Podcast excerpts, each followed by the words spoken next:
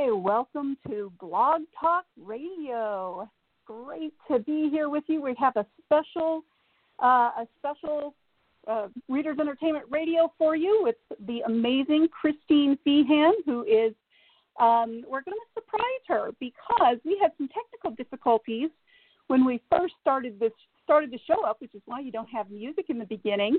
We have no idea what Blog Talk is doing, but what they did do was, in order to have the show, we had to go live as soon as I called in.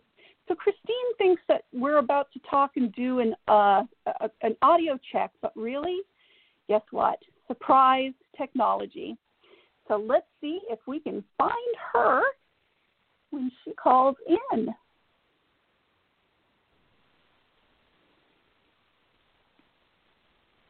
Sheila? Hi, Christine. Yeah. So let me tell you what happened. As you know, because we talked earlier today, first of all, we are already live because there was a mishap on Blog Talk Radio. Okay. And technology has not been my friend today. No internet, the problem with the microcell, and I couldn't make a phone call, so I had to go somewhere else to do the show. So I've already let everybody know anything could happen in this show. Well, it already has. It already has. Yes, because I did not let my dog out, so he may go a little crazy on us. And you guys, everybody might be able to hear the fierce barking in the background.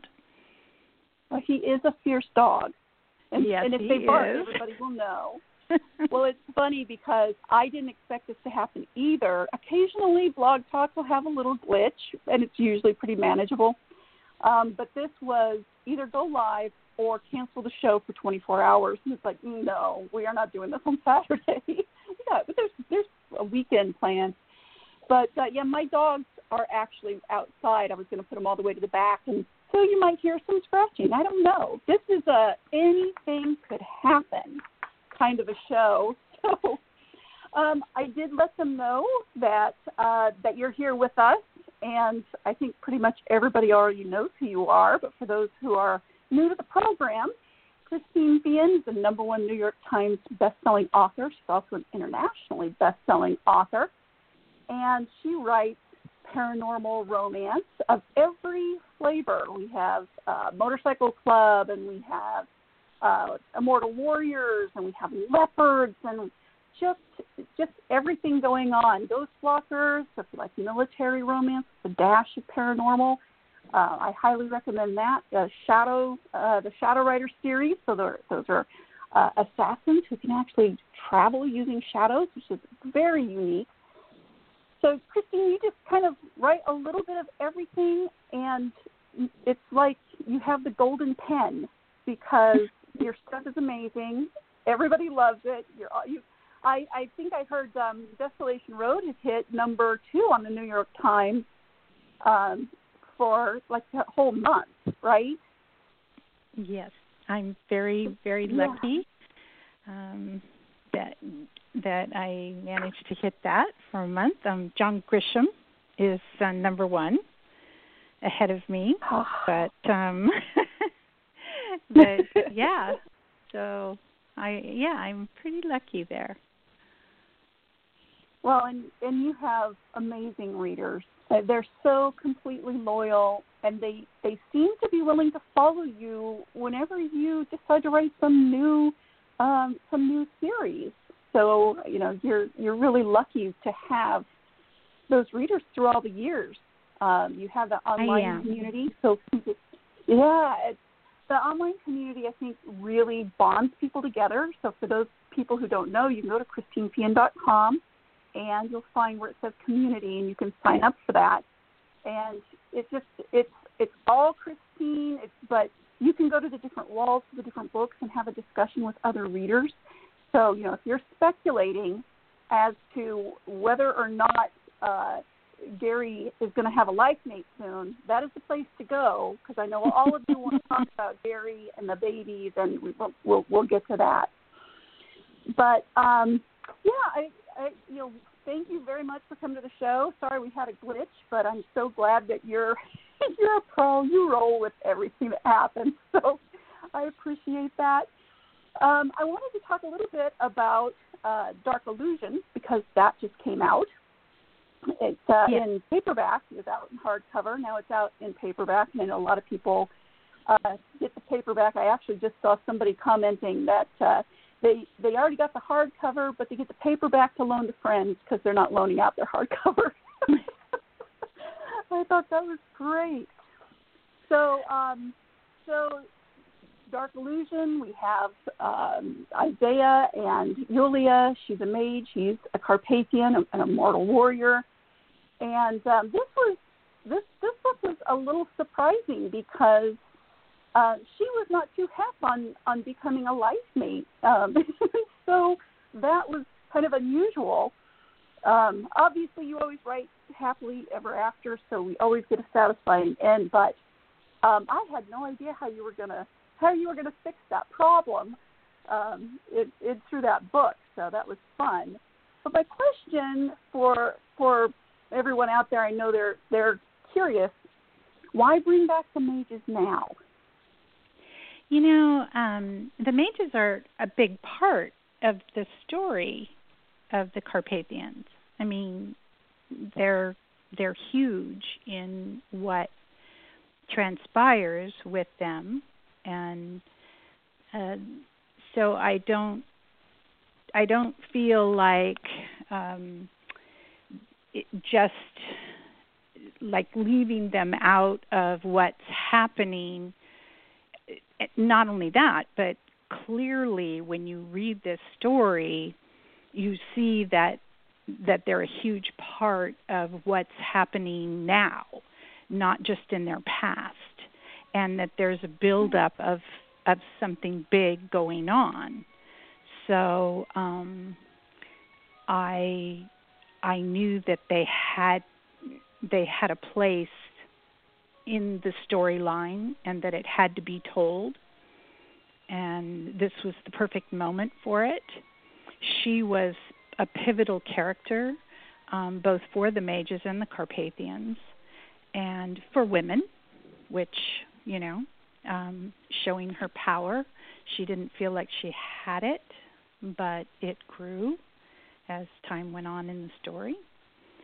So, you know, mages actually are huge in this, in these books, and so they can't be forgotten, because if they are, by the Carpathians or readers, you can't count them out. Right. Yeah, you definitely highlight that in Dark Illusion. So now, when you were writing this, what did you like most about this book in particular? I think it was, for me, the revelation. I mean, just the growth of her understanding that she herself had power. Like all of us, every single person in the world, no matter what we're told about ourselves, we really are powerful. We really can stand on our own two feet and overcome whatever was given to us at birth, or, you know, whatever happened to us. We have the ability to get past it. And she was given a pretty bad deal from the very beginning. But she had all these amazing gifts. She didn't believe in herself. And as she began to, and as she grew stronger in her faith in herself, she became more powerful, and she could see that in herself. And to me, that was the biggest lesson about this book, was for everybody to go, you know what, we all have something that we don't like or that we've had to overcome, and we can do it if if we just keep standing up, because everybody gets knocked down, everybody. Right. And you just have to keep standing up. Yeah, I really like that. I think a lot of people were interested in her story because we met her previously. I think it was Dark Legacy. And you can tell that there was more to her. I mean, she was very brave. She remained behind to help Elisabetta, and at a big expense to herself. So I think a lot of people, you know, she was this mystery character that you finally brought out in Dark Illusion. And I do love the whole kind of nature versus nurture, how she overcomes so many, not just her life experience, but some misconceptions that she had about herself and the Carpathians. It's a beautiful story. I absolutely love it. And there's a lot of action. There's a lot of action going on in this book, too. And the Shadow Cats, which are a reader favorite, and you've had the Shadow Cats before. Where did the Shadow Cats come from? Well, I've you know, obviously loved cats in all various forms. And I created them years and years ago. And I always knew that they were going to play a huge part in what Ixavier and his crew had thrown at and the mages had thrown at the Carpathians. And there was this big plot afoot against them, and the Shadow Cats were a big part of that. So she had to be the one. I mean, they were throughout the books. The Shadow Cats were. Right. And I felt so bad for them.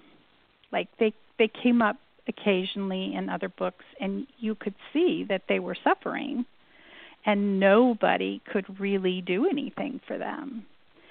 So this was my big chance to go, all right, what are we going to do? How are we going to save them, or are we going to get rid of them?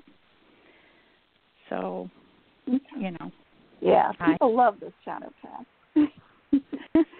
Now, I have to ask this question, just because I know the readers out there are asking it, and I'm just curious as to how in the world you'll answer it.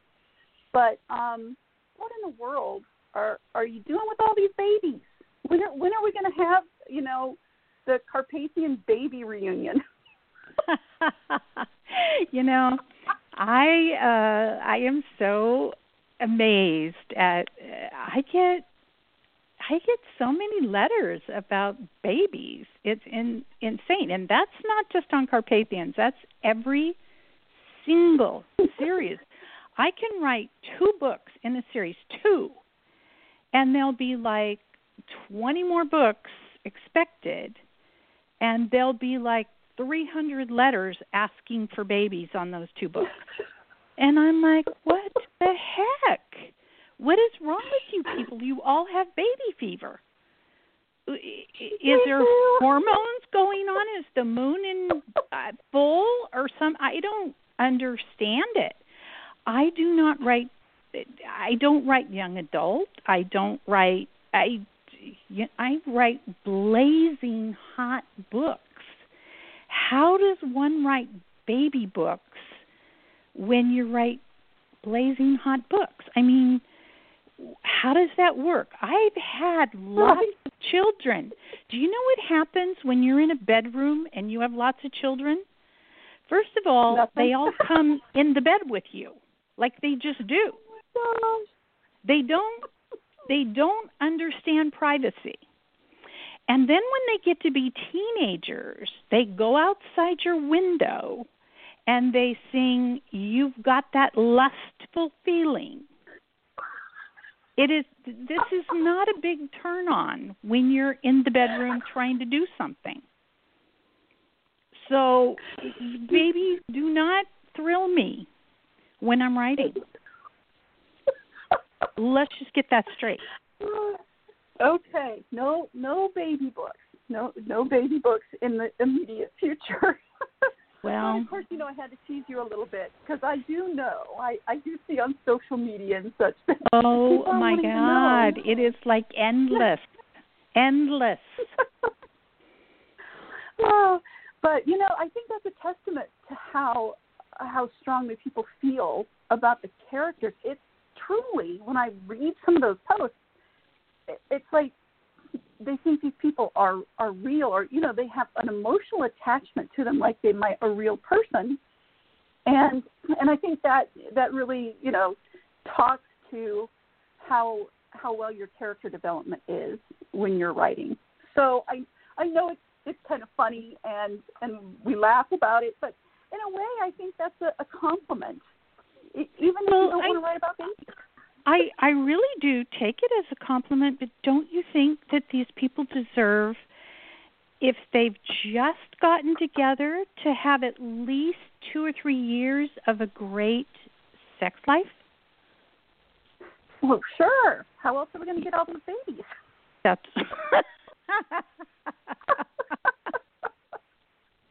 Touché. I know. I just love it. I'll be good. So I know everybody is really excited about Dark Song. They've been waiting since Elisabetta was discovered, and that's been a little while. You put her in the ground because she needed to heal, and she had befriended, however you want to look at it, Yulia befriended her. Those two became close. So I kind of, as a reader, just thought Yulia needed to come first, but and that's what you did. But that means we had to wait a whole other year to find out about what happened to this long-lost Carpathian. I mean, she's not just a Carpathian woman, which is rare enough, but she has been lost for centuries. So I know it comes out September the 1st. You said this is one of the most romantic books you've written, but Pharaoh, who we already know is going to be her life mate, is one of the darker ancients. Can you talk a little bit about the romance in this? Well, she was just really, in terms of Carpathians, she was a child when she was taken. She was only 16. So... although she had gifts already, she really was not. She was a baby really, and when he took her, and she just simply disappeared. No one could find her. Her brother searched and searched and searched through the centuries for her, but she simply disappeared. And her life was horrendous, and the only one who she had any real contact with was the one who took her, and he was so awful to her. And so she didn't learn to do anything. She doesn't know how to do anything. And she wasn't allowed to speak unless he gave her permission. She wasn't allowed to anything. Like, she totally would be what one would consider a true submissive in every way. And she's terrified of being out in the open because she's never been in the open. She doesn't know how to do anything for herself. And then here she has this life mate who is like considered, he's one of the oldest and the most feared. And she knows that. She knows what is expected of a life mate, and that's terrifying. And then it's terrifying that she knows that this vampire is out there trying to get her back, and he's telling her that he will kill everybody, including these children, if she doesn't come back to him. Everything is stacked against her. And she doesn't even know how to put her do her own clothes. And they're expecting her to be this modern woman. Everybody is. And she doesn't know how to do any of that stuff. And so, honestly, when I went to write this book, I was like, oh, my God, how is this going to work? And it's funny when you do something like that, because I don't plot out a book. I just start writing because it's like this grand adventure for me. That's how I read. I want the author to take me on this great journey. And it's the same way I write. If I've already plotted it out, then I read the book already. So then I don't want to write it. So I start writing, and he is like a real-life mate. Like whatever she needs, that's what he provides. And, oh, my gosh, it was like heart-wrenching and beautiful. Yeah. Well, he was definitely surprising. I guess I had expectations, and the whole book, there's so much in it that when you read someone all the time, and I'm sure readers will agree, you get in your mind things like, oh, I think she might be leading us in this direction, and I actually like it when I'm wrong. You know, and it's not so much being wrong, but you really took it in places that I never even would have imagined myself, which it was refreshing, it was exciting, and I really, really loved it. Now, readers are going to keep asking about her brother, you know they are, and those who are on their way to the U.S., I'm sure you hear a lot about that. Will we hear about any of those characters in this book? Yes. Obviously, I mean, how could her brother not come the minute that he knew that she was found? And anybody who loves Joseph, he definitely is a big part of this book. He is in the group that comes with her brother. There's a lot of things going on in this book, and Elisabetta is amazingly strong. She does not realize how strong she is. Her life mate does. He knows how strong she is. Yeah. Now, I just want to remind people one more time that Dark Song comes out September 1st. You can go ahead and pre-order it for those of you who like to do that. Is there anything else? Because we're going to take some questions. There were some questions on the Christine Feehan Books Fan Club on Facebook. I want to thank Tina who runs that. They just hit 21,000 members, and she does a phenomenal job with that. With that fan group, and I asked them if they had questions for you, but was there anything else that you wanted to say about Dark Song before we switch gears? I just felt like this particular book was for me, writing it, it was very different and beautiful, and it also highlighted they had the Carpathians actually ended up in some ways themselves choosing sides, and they were having some problems between themselves, which does not happen.